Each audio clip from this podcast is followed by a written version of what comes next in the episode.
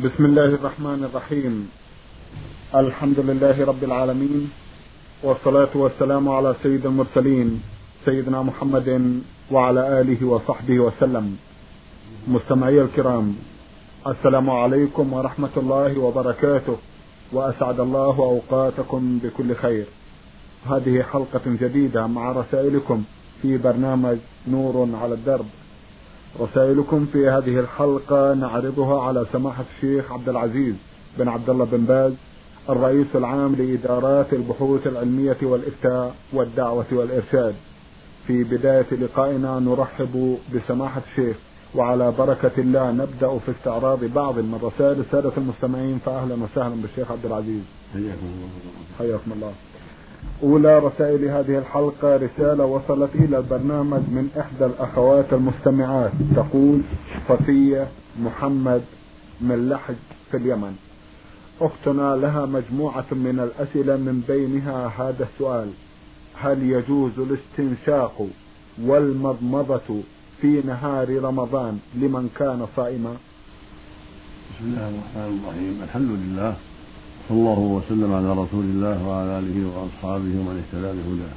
أما بعد فقد ثبت عن رسول الله عليه الصلاة والسلام أنه قال وبالغ في الاستنشاق إلا أن تكون صائما. أمر بإسباغ الوضوء ثم قال وبالغ في الاستنشاق إلا أن تكون صائما. دل ذلك على أن الصائم يتمضمض ويستنشق لكن لا يبالغ مبالغة يخشى منها نزول الماء إلى جوفه. أما أما الاستنشاق فلا بد منه وهكذا المضمضة لأنهما فرضان في الوضوء في حق الصائم وغيره. نعم. تسأل سؤال آخر لو تكرمتم سماحة الشيخ وتقول هل يجوز الصلاة على النبي صلى الله عليه وسلم للمرأة وهي في عذرها؟ نعم. يجوز للمرأة أن تصلي على النبي صلى الله عليه وسلم في جميع الأحوال وإن كانت في حال الحيض والنفاس. كما تذكر الله سبحانه وتعالى. قالت عائشة رضي الله عنها كان النبي صلى الله عليه وسلم يذكر الله على كل أحيانه يعني في حال الجنابة وغيرها. فإذا قالت الحائض سبحان الله والحمد لله ولا إله إلا الله والله أكبر هذا طيب وهكذا النفساء وهكذا إذا صلت على النبي صلى الله عليه وسلم فإن الصلاة على النبي من ذكر الله. فالحائض والنفساء يشرع لهما ذكر الله والصلاة على النبي صلى الله عليه وسلم في جميع الأحوال. إلا في حال الجنابة فإنه لا يقرأ القرآن خاصة. وهكذا الرجل لا يقرأ القرآن في حال الجنابة. أما ما سوى القرآن من الذكر فإن الجنوب والحائض والنساء مشروع لهم الإكثار من ذكر الله سبحانه وتعالى. لكن يستثنى من ذلك الجنوب فإنه لا يقرأ القرآن حتى يغتسل ولا يمس المصحف حتى يغتسل وهكذا الحائض والنساء لا تمس لا تمس المصحف إلا بعد الغسل. لكن لا بأس أن تقرأها عن ظهر قلب لأن مدتهما تطول. نعم. ليستا مثل الجنوب مدة قصيرة. فالحي والنساء مدتهما تطول فلا مانع من قراءتهما القرآن عن ظهر قلب في أصح قولي العلماء. نعم. بارك الله فيكم. الرسالة التالية وصلت إلى البرنامج من الرياض وباعثها أحد الإخوة يقول صاد ألف ألف سوداني. أخونا يقول قبل ثلاث عشرة سنة كنت أعمل في مدينة غير التي أسكنها وكان العمل شاقا للغاية. وصادفت تلك الفترة شهر رمضان الكريم ولم أستطع صيام خمسة عشر يوما من شهر رمضان. فهل يجوز القضاء؟ وهل علي أشياء غير القضاء؟ أرجو أن توجهوني وفيما إذا تكرر الحال مرة أخرى كيف أتصرف؟ جزاكم الله خيرا. عليك القضاء. وعليك مع القضاء إطعام مسكين عن كل يوم. أما القضاء فلقوله فلقوله سبحانه ومن كان مريضا أو على سفر فعدة من أيام أخرى. فإذا كان المريض يقضي والمسافر يقضي فالذي تساهل وترك الصيام من أجل بعض الشدة من باب أولى أن يقضي مع التوبة إلى الله مع التوبة والاستغفار عما حصل من التساهل. وعليك مع ذلك إطعام مسكين عن كل يوم لأنك أخرت القضاء إلى بعد رمضانات أخرى. فعليك إطعام مسكين عن كل يوم نصف صاع من قوت البلد كيلو ونصف من قوت البلد من تمر أو أرز أو حنطة أو غير ذلك. وإن عشيت المسكين أو غديت كفى ذلك. وإن جمعت الجميع وأعطيتها بعض الفقراء كفى ذلك.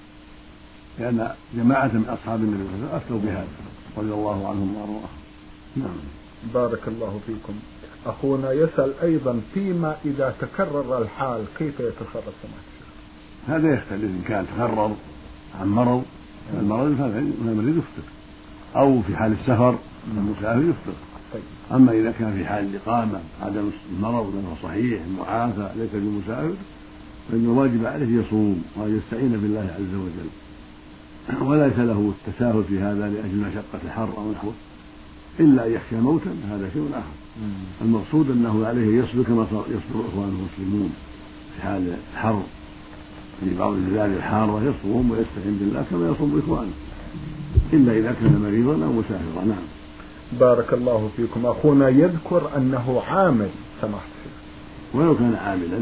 أيوة. نعم. يصوم ويتفق مع أهل العمل على تخفيف العمل أو تخفيف المدة على قدر حاله. فإن لم يستطع ذلك ترك العمل في رمضان وعمل فيما سوى رمضان واستعان بالأعمال الأخرى في خارج رمضان على بقاء وفراغ في رمضان. لأن دينه أهم أهم وأحق بأن يعتني به. فاتقوا الله ما استطعتم. فالمؤمن يعتني بدينه أكثر ويهتم به أكثر. فإذا كان في رمضان عنده عمل كثير اتفق مع أهل العمل على تخفيفه حتى يتمكن من الصيام بارك الله فيكم. رأي سماحتكم في تحمي في تحويل العمل إلى الفترات المسائية بدلا من النهار. على كل حال يعمل يعمل ما يستطيع. إن استطاع. أن يعمل في أول النهار أو في آخر النهار أو في الليل. يتفق مع أهل العمل على الشيء الذي لا يمنعه من الصوم. أستخلص من هذا أن سماحة الشيخ لا يرى أنه يجوز للعامل عملا شاقا أن يتعذر بالعمل ويفطر. نعم ليس له ذلك. بل له بل عليه يعمل عملا يستطيعه. نعم. نعم. بارك الله فيكم. أخ سوداني أيضا مقيم في المملكة يقول ألف ألف حاء أخونا يسأل عن العمرة في رمضان ويقول ألاحظ أن كثيرا من الناس يحرصون على تأدية العمرة في رمضان والبعض يكررها في هذا الشهر الكريم ولا سيما في العشر الأواخر. حدثونا لو تكرمتم عن مشروعية هذا العمل وعن تكرار العمرة بالنسبة للفرد ولا سيما في العشر الأواخر كما ذكرت.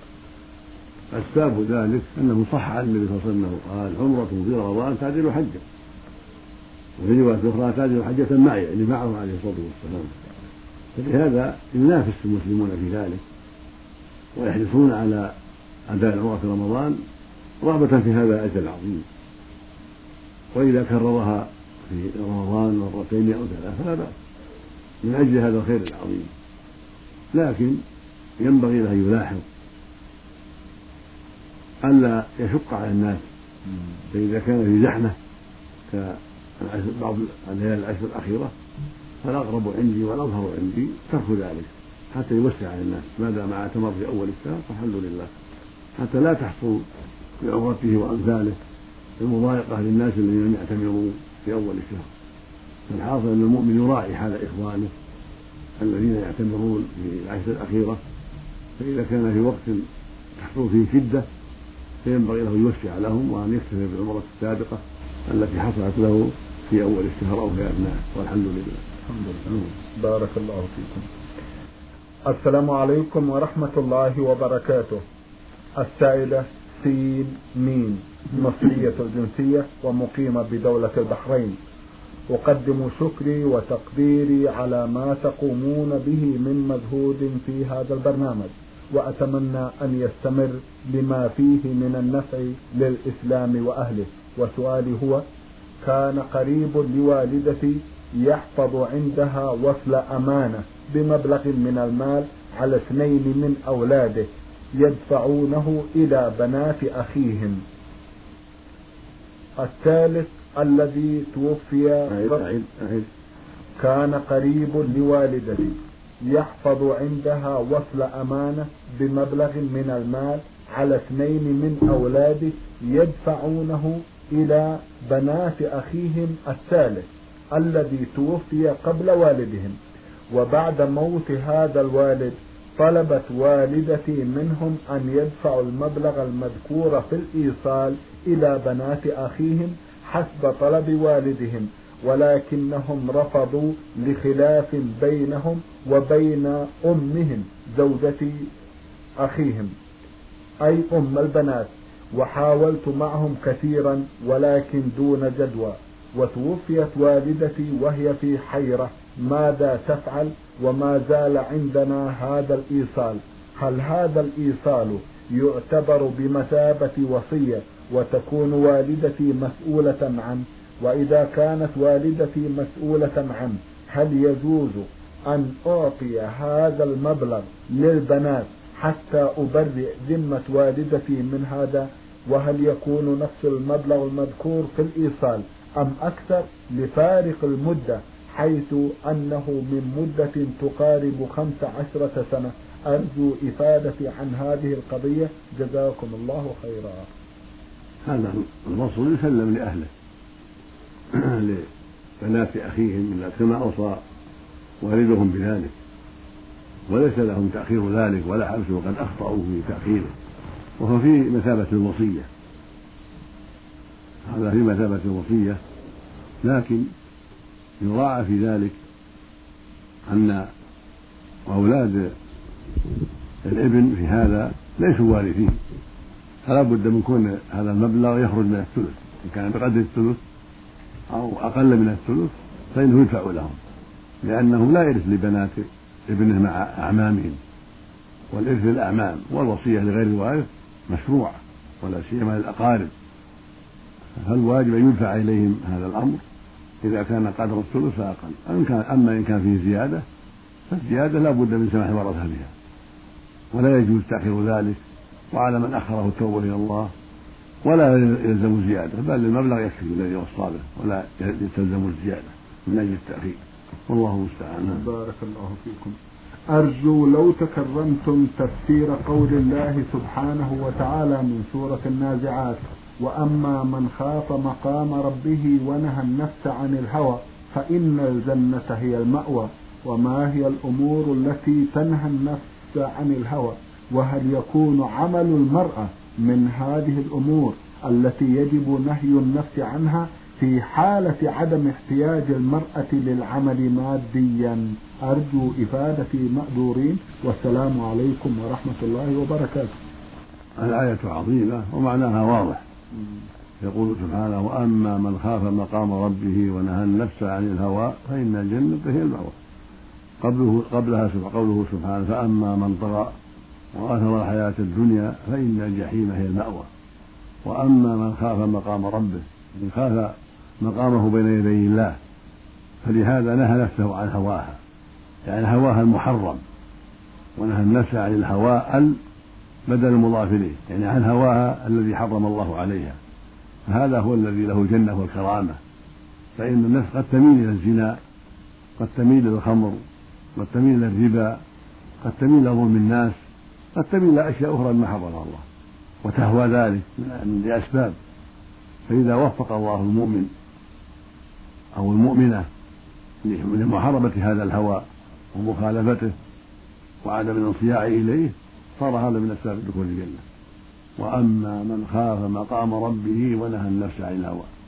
يعني خاف وقوفه بين يدي الله فلهذا نهى نفسه عن هواها.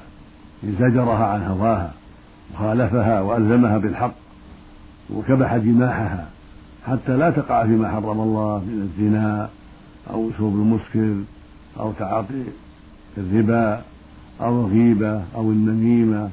أو العقوق الوالدين أو قطيعة الرحم أو ظلم الناس في أموالهم ودمائهم وأعراض إلى غير هذا. هذا الذي نهى نفسه عن هواها وألزمها بالحق خوفا من الله وطلبا لمرضاته له الجنة والكرامة تسأل أختنا تقول عمل المرأة إذا لم تكن محتاجة للمادة هل يعد من الهوى أو لا؟ لا يعد من الهوى. عملها لا يعد من الهوى. إذا كان عملا شريفا سليما بين النساء ليس فيه خلطة الرجال وليس فيه إسفار لها عن محاسنها وإنما تعمل عملا مباحا بين أخواتها النساء ليس فيه ظلم ولا عدوان ولا ارتكاب محرم وزوجها راض كان لها زوج فلا بأس ليس فيه ليس هذا من الهوى. فالعمل يختلف. نعم. فإن كان في معاصي الله وجب تركه. وإن كان عملا يفضي بها إلى الاختلاط مع الرجال وإظهار محاسن الرجال كان أيضا منكرا. يجب منع النفس عن هواها في هذا. أما إذا كان عملا مباحا أو شرعيا بين أخواتها فلا بأس. مثل مدرسة للبنات نعم. مثل ممرضة للنساء مثل طبيبة للنساء. لا بأس بهذا ولا حرج. الحمد لله. نعم. بارك الله فيكم. وإن لم تكن محتاجة للمادة كما تعلم. ولو, ولو كانت غير محتاجة. ولو تأخذ المال لزيادة ثروتها أو للصدقة به أو لغير هذا من الأسباب الحسنة. طيب. المهم الشروط التي تفضلتم بذكرها. نعم نعم. بارك الله فيكم. بسم الله الرحمن الرحيم. سماحة الوالد الشيخ عبد العزيز بن باز. السلام عليكم ورحمة الله وبركاته. أبعث إليكم بهذه الرسالة بعد أن هداني الله سبحانه وتعالى. وإني أتألم مما جنت يداي قبل أن يهديني الله. فلقد امتدت يدي كثيرا على أشياء لا تخصني وكانت بطبيعة الحال حراما علي. ولقد علمت أن كفارة ذلك أن أتصدق وأن يكون أجر الصدقة لصاحب الحق في حالة إذا لم أجده وأعطيه, وأعطيه ما أخذت منه. والسؤال كيف تكون الصدقة من ناحية الدفع؟ هل تكون لمسكين واحد؟ أو هل تجوز أن تكون للمجاهدين الأفغان؟ وفي حالة معرفتي لمن سرقت منه وأريد أن أرجع له حقه هل يصح أن أرجعها؟ دون أن يعلم بأنني أنا الذي سرقت منه كإرسالها بالبريد مثلا جزاكم الله خيرا وافتوني في أمري فإنني في تأنيب ضمير شديد. أسأل الله ألا يزيغ قلوبنا بعد إذ هدانا إنه ولي ذلك والقادر عليه ولا حول ولا قوة إلا بالله. الحمد لله الذي من عليك بالتوبة ورزقك الإنابة إليه ومخافته سبحانه. هذه من نعم الله عليك. والله سبحانه يقول وتوبوا إلى الله جميعا أيها المؤمنون لعلكم تفلحون. فالتوبة فلاح وسعادة. وعليك أن توصلها إلى عليك أن توصل الأموال التي دخلت عليك بغير حق إلى أهلها بالطرق الموثوقة التي توصلها إليهم وإن لم يعلموا أنك أنت المرسل حتى تسلم من عهدتها فالمهم وصولها إليهم ولو لم يعلموا أنها منك بل من طريق آخر على أن يعلموا أنها لهم وأنها حق لهم توصلهم إياها أنها لهم وأن هذه مال لكم فإذا وصلتهم على أنها مالهم برئت من عهدتها وإن لم يعلموا أنك المرسل. أما إذا لم تقدر على ذلك أو لم تعرفهم فإنك تصرفها في وجوه البر في إعطائها الفقراء والمساكين بالنية عنهم بالنية عن أصحابها أو تدفع للمجاهدين والإخوانيين أو في غير ذلك من وجوه البر وأعمال الخير بالنية عن أهلها وبهذا تبرأ ذمته ويحصل لأهلها الأجر عند عدم العلم بهم أو القدرة على إيصالها إليهم. أما مع القدرة على إيصالها إليهم فالواجب إيصالها إليهم. ولا تبرأ الذمة إلا بذلك. يسر الله أمرك. اللهم آمين. يخبرهم سماحة الشيخ أو لا داعي؟ لا يخبرهم لا. لا, لا حاجة إلى إخبارهم. بارك الله فيكم. اخ لنا من جامعة الملك فيصل بالاحساء عبد الوهاب خالد الحليبي فيما يبدو. أخونا بعث برسالة وضمنها مجموعة من الأسئلة. يقول شخص أراد العمرة فأحرم من الميقات. فصادف بردا ومطرا شديدا. هل يجوز أن يلبس شيء على الإحرام ليقيه من البرد والمطر أم لا؟ نعم لا بأس. يلتحف عباءة أو شبه ذلك أو لحاف ثخين بطانية أو غيرها حتى تقيه البرد والمطر لا بأس لكن لا يغطي رأسه. أما إذا كان يحتاج إلى غطاء الرأس لأنه يرى أن عليه خطرا في ذلك فإنه لا مانع يغطي الرأس وعليه الفدية وهي إطعام ستة مساكين لكل مسكين نصف صاع من التمر أو غيره أو صوم ثلاثة أيام أو ذبح شاة أحد الثلاثة.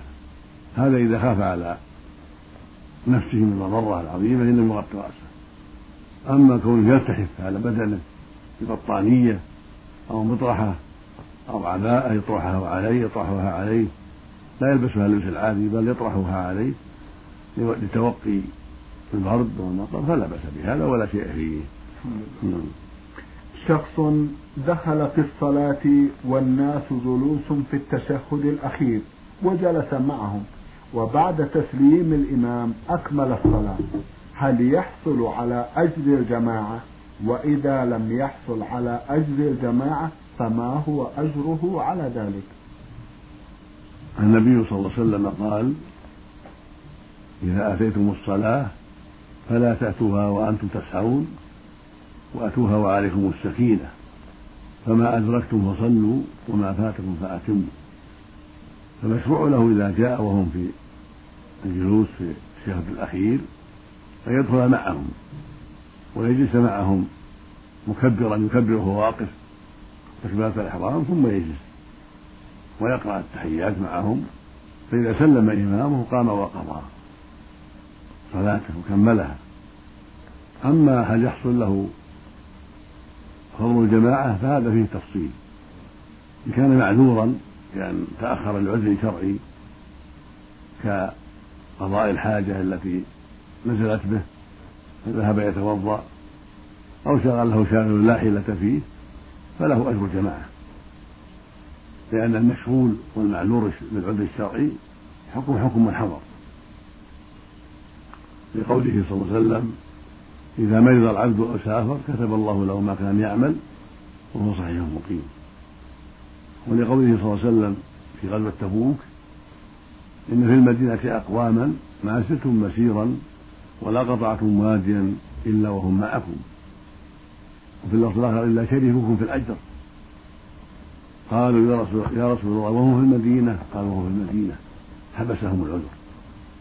وفي لفظ حبسهم المرض فدل ذلك على أن من حبسه عذر شرعي يكون له أجر من عمل العمل على وجه الشرعي أما إن كان تأخر عن تساهل فإنه لا يحصل له فضل الجماعة